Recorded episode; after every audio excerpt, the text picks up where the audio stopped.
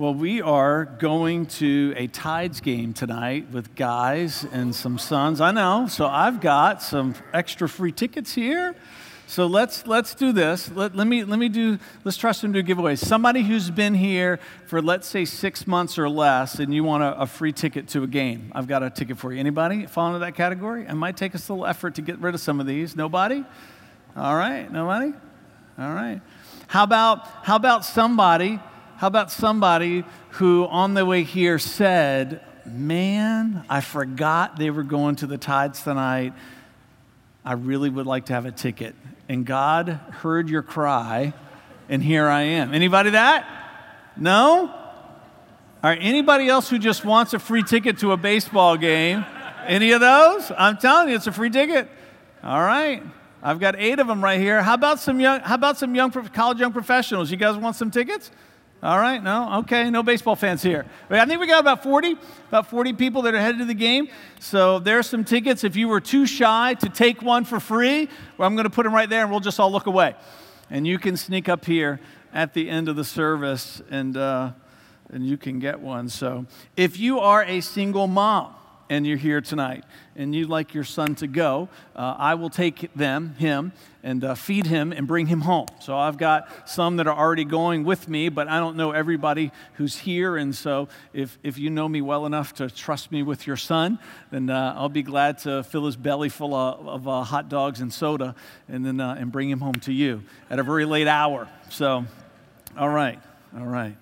Well, we are in a series on the Holy Spirit. We're in this series all summer. And, uh, you know, just where Vanessa was was joking about those those burgers. See, I could buy those burgers, but they would never taste like they did when George, right, comes off the grill. Because he has a process, right? He's got a special seasoning that he puts on those burgers. He has a thermometer that he puts in every single burger, and he doesn't take those things off the grill until they reach a precise temperature. And then they have to rest for a certain amount of time before he, right? There, there's a there's a process that he goes through That, that that that escapes me, which is why they're so amazing. And, and as she was talking about that, I thought, this is a good illustration for us in this series on the Holy Spirit, because sometimes we're in a hurry with the work that God wants to do in our lives. And part of the work of the Holy Spirit in our lives is to speak to us and say, "You've got to wait here. God's not done with you yet."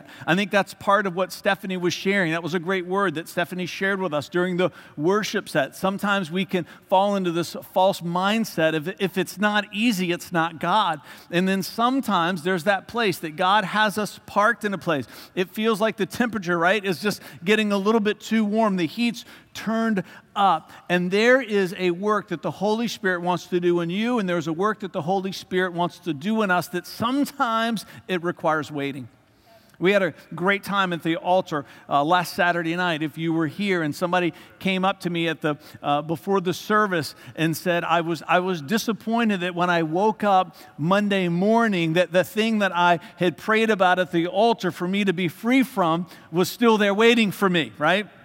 Sometimes the deliverance comes in the waiting, right? Sometimes the freedom comes through us persevering and us striving. And then sometimes there is a place of just God's grace where we're just set free in the moment, but that's not always our story. And I think the reason for that is because sometimes it is through the waiting and the persevering that God is preparing us to keep the ground that He's going to give us at some point in our future. And so all throughout this series, we're going to be tackling themes like that. So, hey, before we get into the message tonight too, I just wanted to, to remind you that if you're reading through the Bible, Bible in a year with us, that, that we're in Ecclesiastes.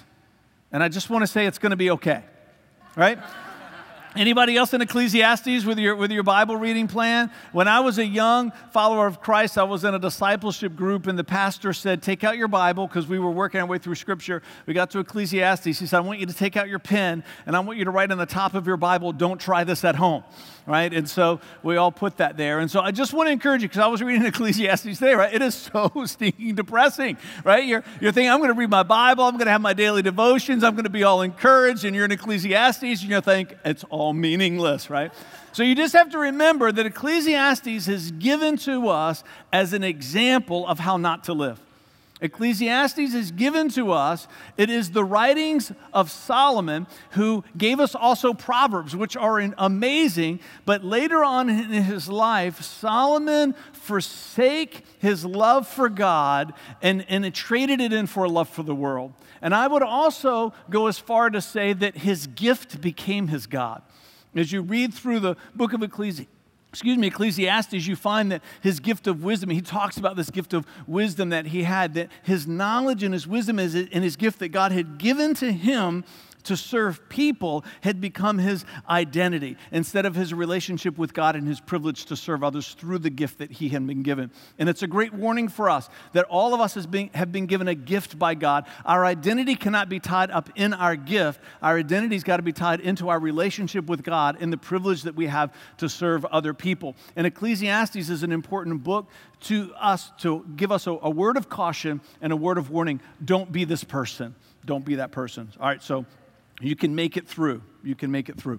All right, we're in this series on the Holy Spirit, and when we got into the series, we started in First Corinthians sixteen twenty-two. And the verse says, if anyone does not love the Lord, that person is cursed, which means that they have condemned their life in the here and now, and then it also means that they've condemned their life in eternity because of the free gift of salvation that they have rejected. And then Paul gives us this phrase that says, our Lord come. And those three words are really the foundation of this entire series that we're working through together here at the Newport News campus. Those three words are really the Greek word maranatha.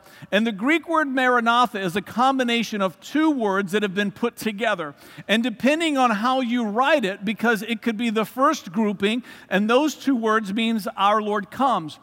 The second grouping means our Lord has come. And there's great debate and there's great conversation about which one did Paul intend to say. And as a church, what we believe is this is the genius of the language of the Bible, that the Holy Spirit inspired Paul to give us this one word, not because we're supposed to choose between which one, but it's both. That this is the message of the gospel, that Jesus has come. He's come and he's, he died for the sins of the world. And when he raised himself to life, he conquered sin and death, and through a vow of devotion to him that we can be reconciled to God and find a grace and forgiveness that can be found in no other way. And part of the gospel message is also that Jesus is coming back, that he has a place that he's preparing for all of us, and that Jesus is going to one day return. Whether that happens in our lifetime or not, part of the hope of his return is that we get to be with him for all eternity. And this is the message of the gospel that God has commanded us through the Great Commission to take into the world in which we live. And that we will not be able to bring that message to the world with any type of effectualness without the work and the power of the Holy Spirit in our lives. It's just going to be an empty conversation that falls on deaf ears. But when the Holy Spirit is at work in our lives, then there can be a supernatural result from the effort that we bring in. We want to be a church where a Maranatha is our creed, that Maranatha is our calling, that we want to be a church that brings the message to the gospel to the world in which we live, and that we are desperate for the work and the power of the Holy Spirit to see it happen. All right, so let's let's let's do a little. We like a little participation here. I've got a halls in my mouth. If you're wondering, anybody suffering from the summer cold this year? Right? Come on, they are just miserable, are they not? Okay, all right.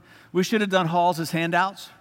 Handout for tonight for participation, because clearly the baseball tickets were not a big hit.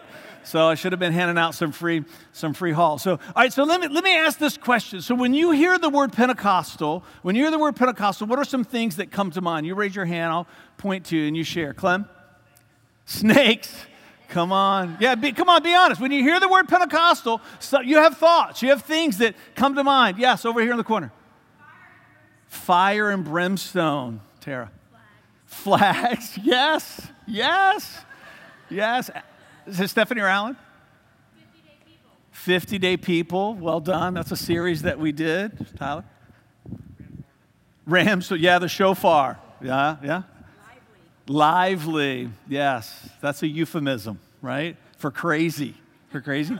Somebody else, what's a word that comes to mind? When you think of the word Pentecostal, you hear the word Pentecostal. I know you're nervous because I'm walking around. You're like, he's getting close to me. Yes. Speaking in tongues, Speaking in tongues spiritual language. We're going to talk about that. Stan.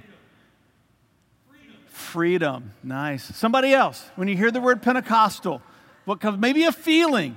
Maybe it's not a description, but maybe something that you feel when you hear the word Pentecostal. What are some feelings that, anybody? Hard to describe. Yeah, hard to describe. Sometimes it's a, it escapes us a little bit. What does it mean? What does it not mean? Anybody else? When you hear the word Pentecostal? No? All right. So let me give you a definition for what we believe. Well, let me share you this verse by this this this quote by Max Lucado. It says, "Box-sized gods. You'll find them in a the tight group of people who prefer a god they can manage, control, and predict. This topsy-turvy life requires a tame deity, doesn't it? In a world that's out of control, we need a God we can control, a comforting presence akin to a lap dog or a kitchen cat. We call, he comes, we pet, he purrs, if we could just keep God in his place." I think one of the reasons why there is a, a reticence or there's a reluctance to this idea of, of Pentecostalism, one is because there's just been a lot of misrepresentation of that word. And we're going to talk about that some this weekend, but then a lot next weekend. But I think a lot of it also comes that in our humanity, there's just this fear of God being in a place of total authority over our lives.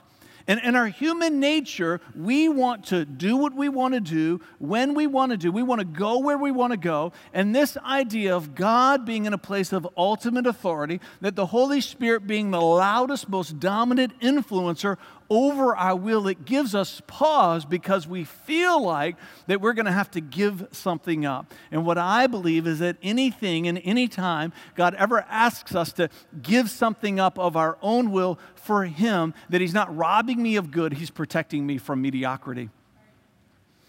This is my definition for what it means to be Pentecostal, that we have an unshakable belief that God still does the impossible, and sometimes he wants to do supernatural things through us, just as he did fifty days after Jesus' resurrection, no longer exclusive. Let me talk about that phrase, no longer exclusive, and then talk about this word, Pentecost, which is where we get the word Pentecostal. So Jesus died during the Jewish feast of Passover, right? His death and resurrection fell on a, on a Jewish feast, and there's some symbolism there for us that we're not going to go into tonight. But one of the Jewish feasts came fifty days after Passover, and that's the Feast of Pentecost. Penta means fifty, and it's called Pentecost because it's fifty days after Passover. Now, something unique happened during the first Pentecost after Jesus' resurrection, which is why those of us who believe that God is still supernatural today and sometimes wants to use us in supernatural ways, we associate with that day because that's the day that the exclusivity of the work of the Holy Spirit was lifted. You see, John the Baptist was a great evangelist, but he didn't have a supernatural ministry that accompanied his life because that was supposed to begin with Jesus, because Jesus was supposed to be set apart as someone different.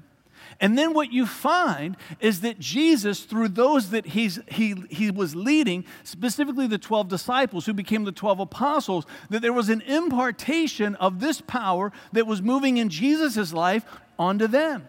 And then as you get to, I believe it's in Luke ten, you find that it's not just those twelve, but he sends out a group of seventy-two. And there's an impartation of the work of the Holy Spirit that's given to them so that God can use them to move in supernatural ways. Even though the circle is growing, it's still a fixed number. Are you tracking with me? Even though the, the group, it goes from Jesus, the one to the twelve and to the seventy-two, there's still some sense of exclusivity. On the day of Pentecost in Acts chapter two, that was lifted. And there was an outpouring of the Holy Spirit on everyone who was there. And as you track through the story of the book of Acts, as we're going to read some of the encounters tonight together, you find that the work and the power of the Holy Spirit came available to all who were willing. And so what we're saying as a church, let's have an appetite that says, God, we want everything that you have for us. We don't want to hold anything back. Whatever you have for me, whatever truth you want me to walk in, whatever experiences you have waiting for me, let me give myself fully and completely to everything that you have. All right, so let's look at a few in Scripture, some examples that we find of the working of the Holy Spirit in ways that were dramatic. I want to focus on some that were dramatic. And I, let me let me just tell you a little story before we, before we, before we get into that. Because, I, again, I think what happens to us in, in, in life, and speaking of my own journey, and I think that some of you would agree to, that, that sometimes we're just nervous about what God's going to ask us to do. Can, right? Can we just be honest?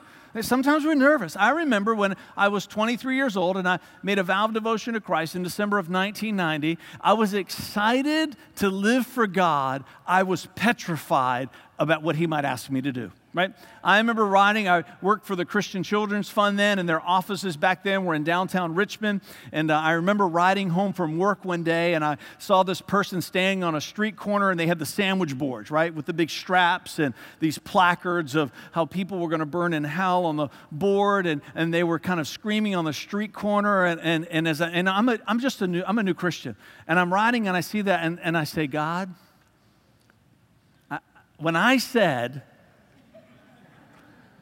my whole life belongs to you. There was a clause in there. I don't know if you saw it. It was really fine print. And it said, as long as you don't ask me to do that, right? As long as, right? Have you ever had a conversation like that with God, or am I just, am I the only one, right?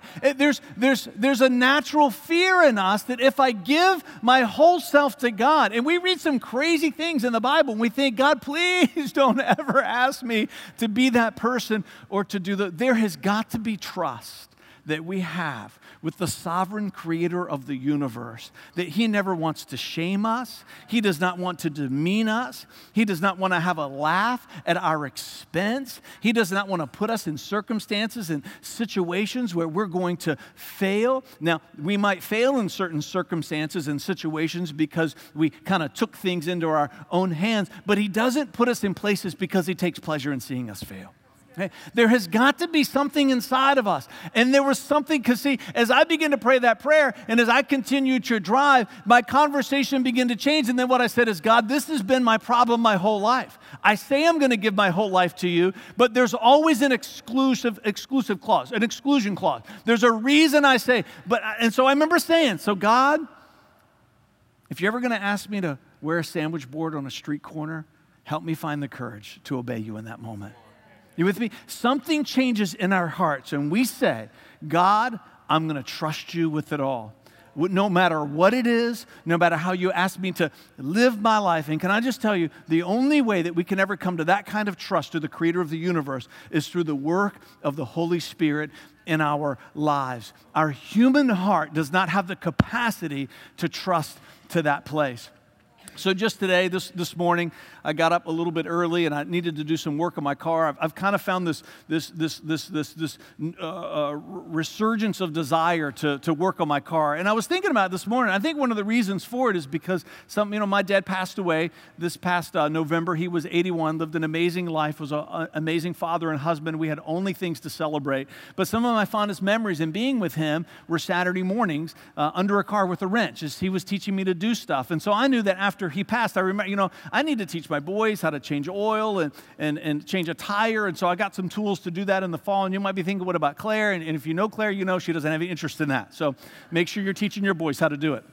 So, so, so, so, but this morning I, I, I was out there, and uh, my, my power steering was, was, was, was acting a little weird, and so I was talking to Alan on Friday, getting some pointers, because I, right, I'm one of those guys where next thing you know, things are apart, and I don't know how to put them back together, and, and so I'm out there this morning by myself, and I'm realizing I find a sense of connection with my dad in those moments, and it's, it's, it's I feel close to him even though he's not here anymore, and, and so, I, and I use a turkey baster, right, because that's what you use to get the power steering fluid out, because that's what I saw on YouTube. And, and so I got the turkey baster shoved down. I asked Vanessa on Friday, do we have an, a turkey baster that I can use? Because it's I'm going to use it to work on the car, and I don't really want you to baste the turkey, whatever that means, with it after it's got power steering fluid in it. So she said, I've got one. I've never used it. You can have it. And so when I, when I got it, you know, I, I stick it in the, the, the power steering reservoir, and I'm sucking the power steering fluid out. But what I began to realize is that the, the opening for the power steering fluid, it narrows, and the turkey baster won't get all the way down in there, and I could only get about half of it out. So in that moment, I think to myself, surely this is good enough, right? I, I really don't need to get the rest of it out of there, right? You, you begin to rationalize, I've done enough already. But then I'm thinking to myself, you know what? That's I've not done enough, right? If I leave that dirty power steering fluid in there, all the work that I've already done is going to be for naught. So I began to think, what could I do to get that power steering fluid out of the reservoir? And I had this brilliant idea. I had this hose from where I had rigged up for my wife in the kitchen, because you have those little pumps where you pump out, right, the dishwashing detergent, you know what I'm talking about? And they make them about this big. And so you have to refill that. You have to be a contortionist to get in there. So I looked at YouTube and found that you can take a tube and take that thing off of there and shove it on the end of there and just drop it into the Costco-sized bucket of Dawn dishwashing detergent. And I had all this hose left over from that project. And I remembered as a kid, somebody teaching me that when you're drinking a soda, if you put your tongue on the end of the straw, you can take the straw out of the cup, and the and the, cold, the soda doesn't fall out. You're right. It's science. So there I am at my house in my neighborhood with a hose in my mouth. Neighbors walking by. I'm waving. It's down in the power steering reservoir, and I know what they're thinking. This pastor is having a really bad day, right? I don't know what he's drinking, but I'm going to keep moving. So I'm sucking. Now, when you're doing this, you want to pay attention, because you do not want that power steering fluid to get closer to your mouth than it's supposed to be. And thankfully, that did not happen to me, right?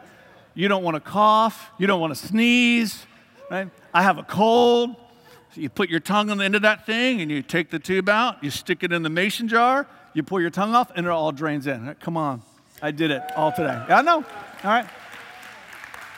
So why am I telling you that story? Because that moment where I had to make a decision, is this much that I've done, is it good enough? You and I face that decision every day of our lives. I've read enough. I've prayed enough.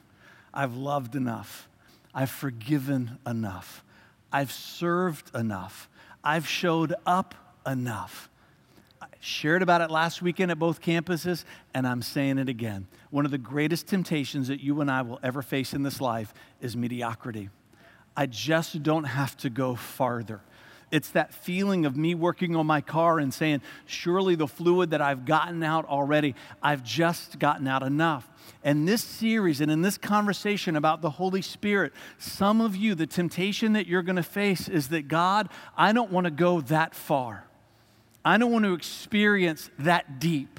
I, I don't want everything that's in here. I just want some of the things that I find in your word. What I've done already, God, I want you to give me permission that I've explored enough, that I've gone far enough, that I've done enough. And we want to be a church that's challenging ourselves and challenging you to say, as long as we have breath, as long as our heart is beating, can we not say, God, I trust you with all of my life, and whatever you have for me, I want it. Whether or not I'm comfortable in it, whether or not I feel awkward doing it, whether or not it's something that's new for me, God, if it's in your word, I want it to be in my life.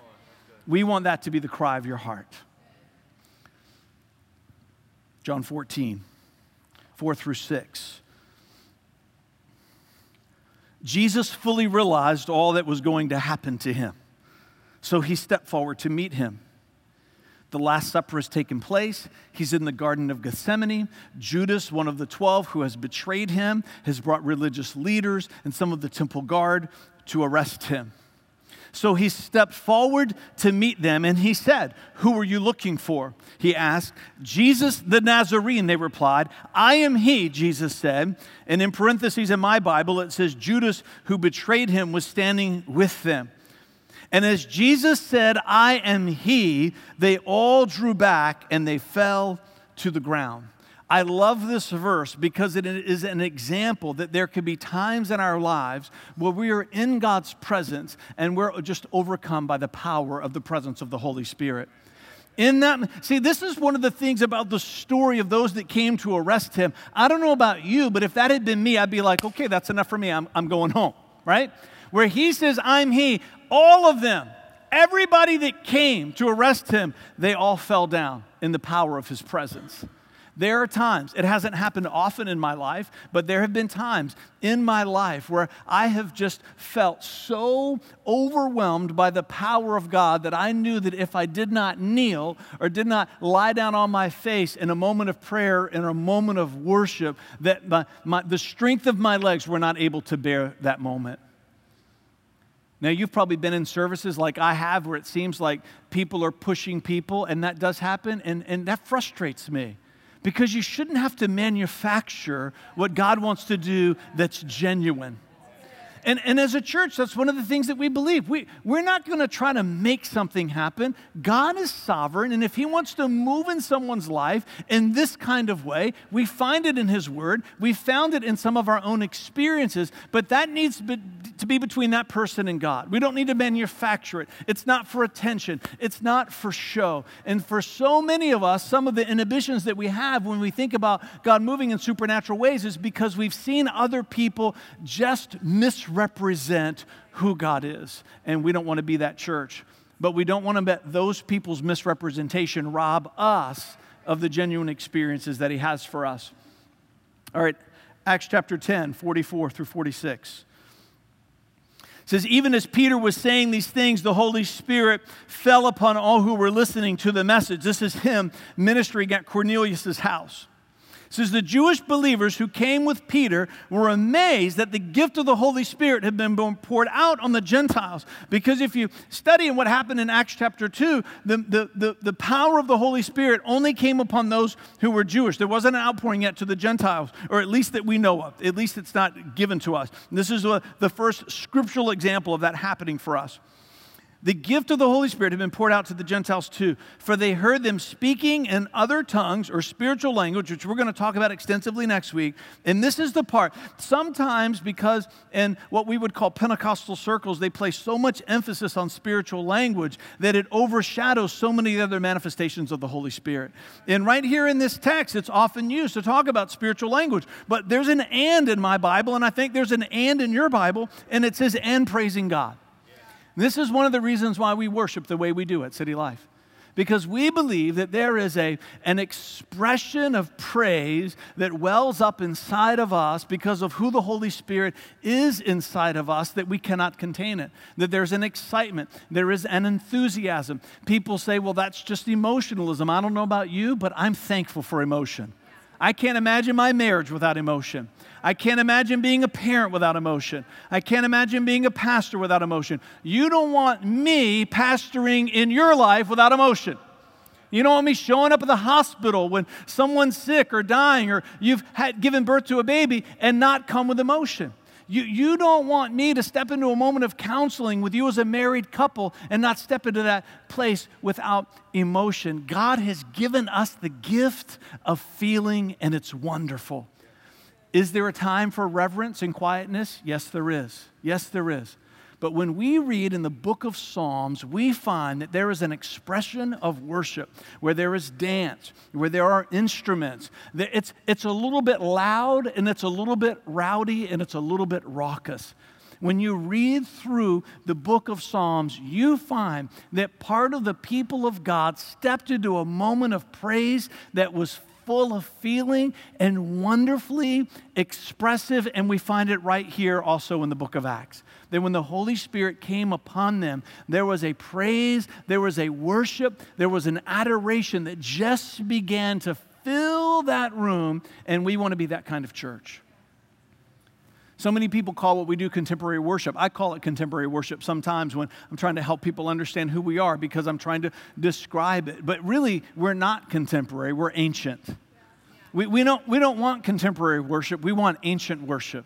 We want worship that we read about in Acts, and we want worship that we read about in the book of Psalms. All right, let's do another one. Let's talk about vision. Second Corinthians twelve, one through six. Again, these are all examples of, of, of the Holy Spirit manifesting or making His help known or moving on people in supernatural ways. All right, this is Paul writing. He says, this boasting will do no good, but I must go on. I will reluctantly tell about visions and revelations from the Lord. I was caught up in the third heaven. Now, some Bibles render this text as Paul speaking of someone else. And as you take it into the Greek, you find that's literally how it's written. But I agree that the New Living Translation gets it right, that Paul's really talking about himself. I was caught up to the third heaven fourteen years ago. Whether I was in my body or out of my body, I don't know. Only God knows. Yes, only God knows whether I was in my body or outside of my body, but I do know that I was caught up to paradise and heard things so astounding that they cannot be expressed in words, things no human is allowed to tell. That experience is worth boasting about, but I'm not going to do it. I will boast only about my weakness. If I wanted to boast, I would be no fool in doing so because I would be telling the truth. But I won't do it because I don't want anyone to give me credit beyond what they can see in my life or hear in my message. It's a beautiful text about humility. It's the part where Paul goes on to talk about how God allowed Satan to give him a thorn in his flesh. And it's the great text where we say that his strength is made perfect in our weakness. But before that, Paul talks about this moment where he's in a place where we would assume he's in a place of prayer. Maybe he was in a place of worship, and all of a sudden, he just felt that he was in a different place. I've had moments like that in my own life. They don't happen all the time, but times where I've just been off to myself and get lost in a moment of worship. Sometimes those are places where God speaks to me about things in the church, or sometimes those are places where God speaks to me about things in your life. And sometimes I'll, you might get a call from me, or sometimes it might happen here in the, in the service where I share those things. It's not an everyday occurrence for me, but there are times where I feel like that I am in God's presence and I forget that I'm a part of this world. I'm just saying to you, have an appetite and a longing for things that might not be easily explained. God doesn't want to make you weird. God doesn't want to make you strange. God doesn't want to make you odd. We're going to talk about this next week. Are there strange people in the church? Yes, but they were strange before they became a Christian, right? Right? Personalities are part of what makes this world a diversity. The problem that happens in Pentecostalism is this: is the eccentricity becomes the benchmark for spirituality, and that's a lie. Our personality is not a hallmark for the work that God's doing in our lives. That's character. That's why we talk about the twenty-four virtues. So many of us are reluctant about, have a reluctance about supernatural things because we've just seen weird people do supernatural things. Their oddity is not part of the gift of God. But God loves odd people too, because He loves you and me. And we're all, all odd in our own way. We all have eccentricities in our own way. And I, so I don't know about you, but I'm glad that God is no respecter of persons. But let's not confuse the strangeness of the personality, that that's a hallmark of an oddity of God. When I read about the life of Jesus, He's not strange to me. Did He do amazing things? Yes, He did. But when we read about His life in Matthew, Mark, and Luke, and John, and then we read in the epistles that sometimes point back to who Jesus is, there's nothing about Him. In fact, when we read about the prophecies in Isaiah, it says just the opposite. It says that there would be nothing about His natural man that would draw us to Him. The, Isaiah prophesied that there would be a plainness about the Messiah. I think one of the reasons why it was in there like that is so that we would have a person that we could point to and say, that's not what the Holy Spirit does. That's just part of who that person is. And God loves them all the same. All right, let's do a few more. Want to do a couple more? I know I say that, but you really don't have a choice, do you? Now, this is one I was excited about reading this one. I love this story in the Bible. I've never experienced this, but this is one of the ones where I say, God, if this just could happen to me one time in my life, this would be pretty cool, right? Teleportation, yeah. You thought it came up in Star Trek? No, it's in the book of Acts. When they came up out of the water, right? So this is Philip ministering to the Ethiopian eunuch, and he's teaching him out of the book of Isaiah. So they ride along together, they stop, he wants to get baptized, they find some water, Philip baptizes this Ethiopian eunuch in the name of Jesus. He makes this, this, this eunuch makes a vow of devotion to Christ, and it says when they came up out of the water, the Spirit of the Lord snatched Philip away. The eunuch never saw him again, but went on his way rejoicing. Can you imagine the story that he had to tell? Meanwhile, Philip found himself farther north in the town of Azotus, and he preached the good news there and in every town along the way until he came to Caesarea. Are you tracking with this story? He's baptizing this man. They come up out of the water. He's gone. And he's in a city far away. Yeah. And you know what he does? All right, now that we're here, let's talk about Jesus, right? Right? Because I'm just saying what I'd be doing is, whoa, get, you're not going to believe what just happened to me. Are you with me? The text glosses over that like it wasn't even a big deal. Why is that? Because Philip lived his life with an expectation for God to do unexplainable things. They, they're not glossing over because they don't understand what happened. They're mentioning it because the supernatural was a common occurrence amongst the early church. And I think sometimes why it's not so much a regular common occurrence for us is that we've lost our appetite for things that we cannot explain. See, I think that God wants us to live in a place where when things like this happen to us, not that we can't get excited about it, right? Not this whole false humility thing of it's like, right? We can be excited, but we shouldn't be surprised because there should be an expectation that the God of this book is the God of my life and he's the God of today. All right, let's go to Acts thirteen. Acts thirteen. But Elymas, the sorcerer, his name means, as his name means in Greek, which it means the sorcerer, interfered and urged the governor to pay no attention to what Barnabas and Saul said. He was trying to keep the governor from believing. And Saul, also known as Paul, was filled with the Holy Spirit. And he looked the sorcerer in the eye, and then he said, "You son of the devil, full of every sort of deceit and fraud, an enemy of all that is good." Things you don't want someone to say to you at a church service, right? "Will you never stop perverting the true ways of the Lord? Watch now, for the Lord has laid his hand of punishment upon you, and you will be struck blind.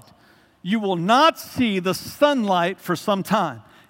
Instantly, a mist and darkness came over the man's eyes, and he began groping around, begging for someone to take his hand and lead him.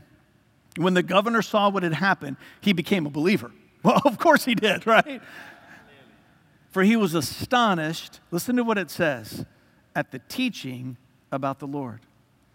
Doesn't say that he became a believer because he was afraid of what happened to Elymas. It doesn't say that, that he became a believer because he was frightened by the work and the power of the Holy Spirit. He became a believer because of Paul's teaching about the Lord. That there was an anointing on his teaching in bringing the gospel, this creed, this ministry of the Maranatha, that Jesus has come and he's coming again. But in this moment of ministry, there is a moment of prophetic power. Now, different people have different ways that they explain this text, and I'll share you mine. You can decide for yourself whether or not you agree with it, or you might come to a conclusion on your own. Some people teach that Paul in that moment, that, that, that he moved almost magically and that he did something to this man in the name of Jesus. I don't believe that's what happened. I believe as I read this text and as I hold it in the context of the rest of the Bible, that God was getting ready to do something to this man, and he told Paul what it was going to be. It's a moment of prophetic power, that there was a prophecy. There was an insight into what God was about ready to do to this man, Elymas, and that he gave Paul some advance notice so that he could declare it just before it came into being.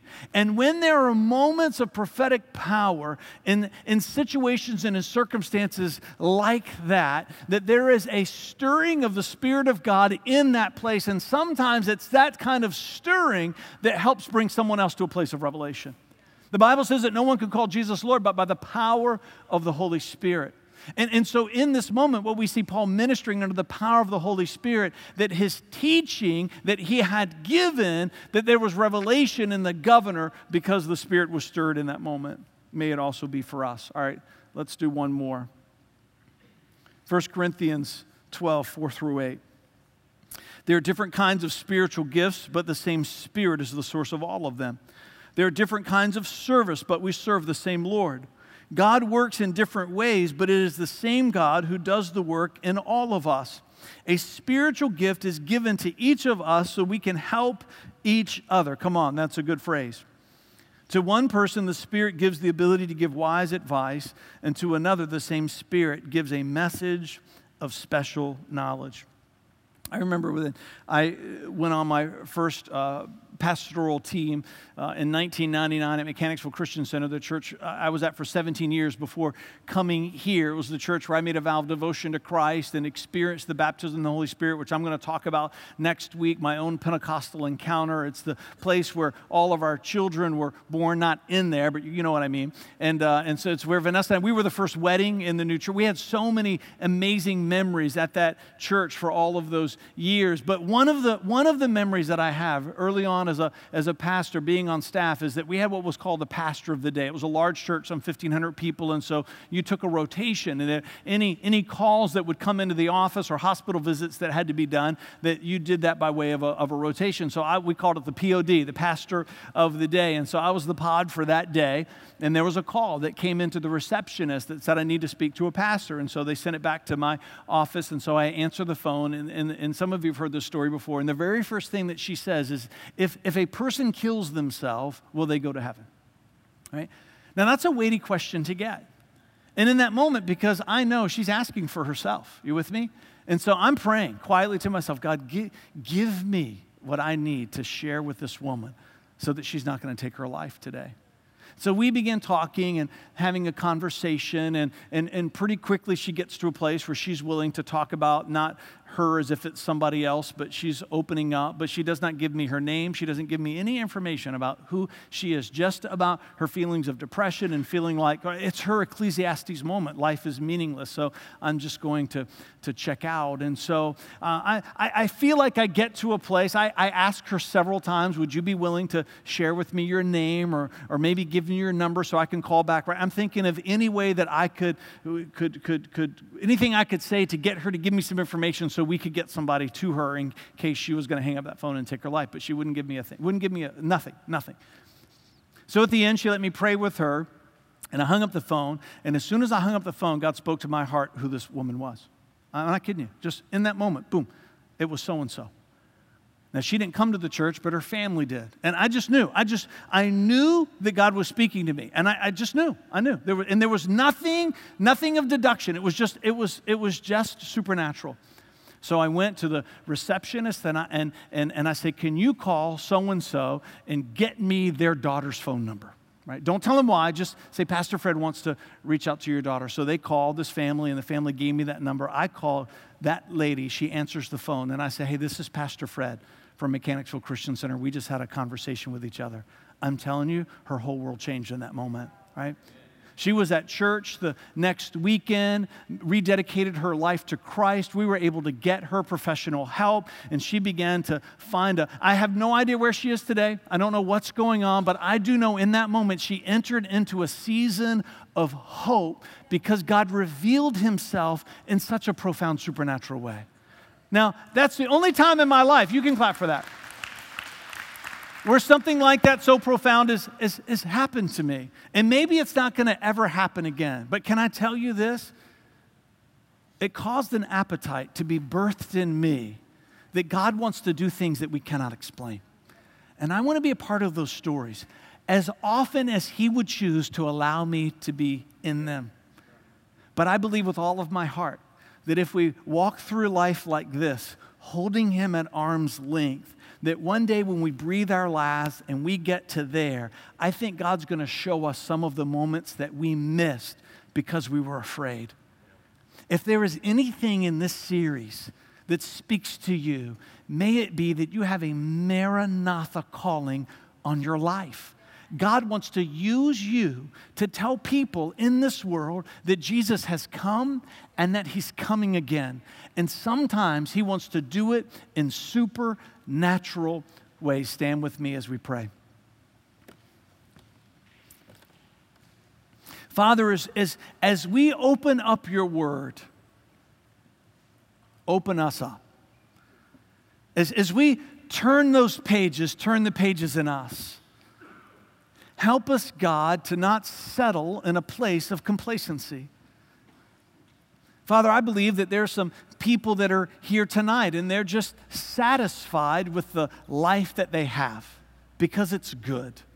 Father, I pray that there would be an unsettling in their heart, not, not through circumstance, but by way of appetite. That some of the stories that we've read in your word, some of the stories that we've shared out of our lives, maybe the, the, the message that Stephanie brought in the worship set, maybe it was a certain song that, that we sang tonight as Chris led us so wonderfully in that time of worship. Maybe it's in a moment of prayer. Maybe it was just during the greet time or the baby dedication that something of tonight stirred in the heart of a person to say, God, I trust you, and I want the more that you have for me. I want the more that you have for me. Don't let me stay complacent. In Jesus' name, come on, and everybody said together, amen. We'll see you next week.